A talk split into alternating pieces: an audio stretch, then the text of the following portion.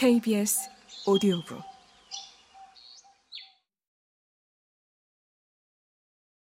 울프 역시 김수영처럼 현실을 직시하고자 노력했다. 작가로서 성공한 자신을 이상화하고 거드름을 피우는 것이 아니라 자신의 처지와 조건을 정확하게 돌아보고 이 성찰을 통해 보편적 의제에 대한 해결책을 모색하고자 했다. 울프는 본인을 영웅으로 생각하지 않았다. 스스로를 영웅화하기보다 자신의 경험을 토대로 어떻게 전문직 여성에게 도움을 줄 수 있을지 고민한 것이다. 이 고민은 여성을 위한 직업의 말미에 등장하는 연대의 제안으로 이어진다.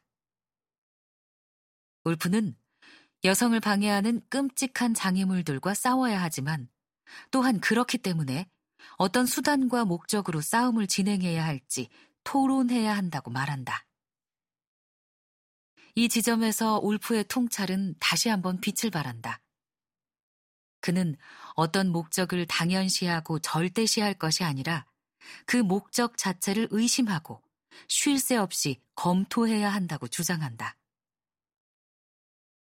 울프가 생각한 자기만의 방은 여성 홀로 틀어박혀 있는 고립된 공간이 아니다.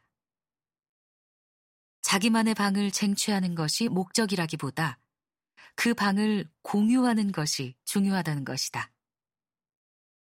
울프는 이렇게 말한다. 여성은 아테네 노예의 아들보다도 지적 자유를 누리지 못했습니다. 그러니 여성에게는 시를 쓸 수 있는 일말의 기회도 없었던 거죠. 이 때문에 나는 돈과 자기만의 방을 그렇게 강조했습니다. 그럼에도 과거에 알려지지 않은, 그러하기에 우리가 더 많이 알아야 하는 여성들의 노고 덕분에, 그리고 신기하게도 두 차례의 전쟁, 말하자면 로렌스 나이팅게일을 응접실에서 뛰쳐나오게 했던 크림 전쟁과 약 육십 년 후 평범한 여성들에게도 문을 열어준 유럽 전쟁 덕분에 이런 해악들이 개선되고 있는 와중입니다. 그렇지 않았더라면 여러분은 오늘 밤 여기 오실 수 없었을 것이고, 연간 오백 파운드를 벌 기회는, 말하기에 유감스럽게 지금도 불확실하긴 하지만, 극히 적었을 것입니다. 울프는 지배 이데올로기의 균열을 비집고 들어간 다른 여성들의 투쟁 덕분에 여성들의 권리가 이나마 개선되었다고 말한다. 물론 여전히 불확실하고 미미하긴 하지만 이 정도 진전이 이루어진 것도 괄목할 만하다고 평가한다. 그러나 울프는 여기에서 멈출 수는 없다고 주장한다. 그러려면 필요한 것이 협업과 연대다. 개방적이고 생성적인 연대가 아니라 배타적인 연대가 이루어진다면 또 다른 속박으로 이어질 수 있다고 경고한다.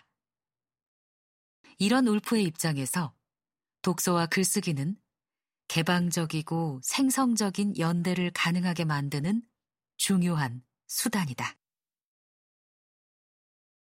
여러분은 여전히 내 말에 반대할지도 모르겠습니다.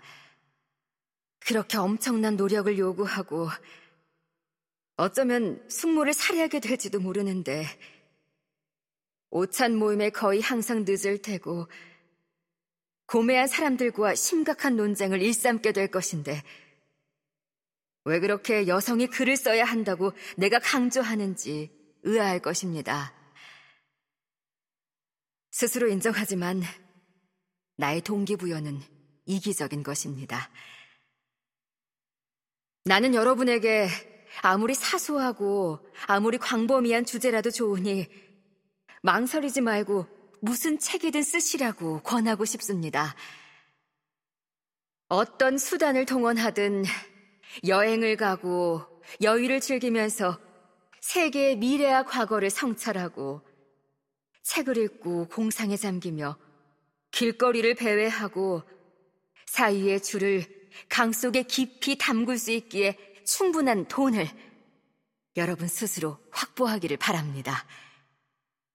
내가 쓴 노트들을 돌이켜보고 내 사고의 궤적을 비판할 때 나에게 부여된 동기가 전적으로 이기적일 수 없음을 깨달을 것입니다.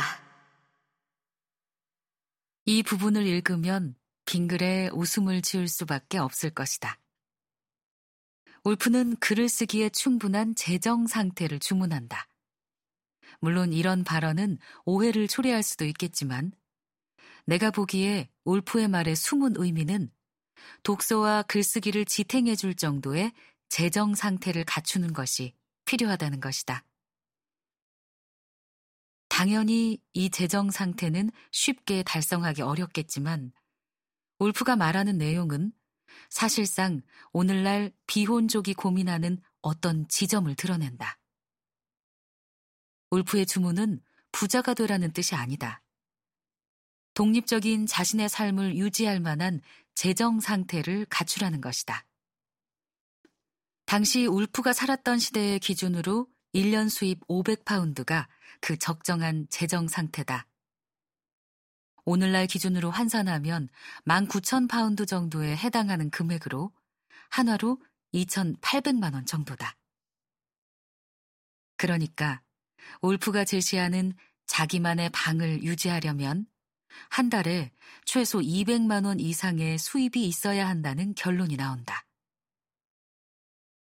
쉽지 않은 일임이 틀림없다. 울프 역시 쉬운 일이라고 말하지 않았다.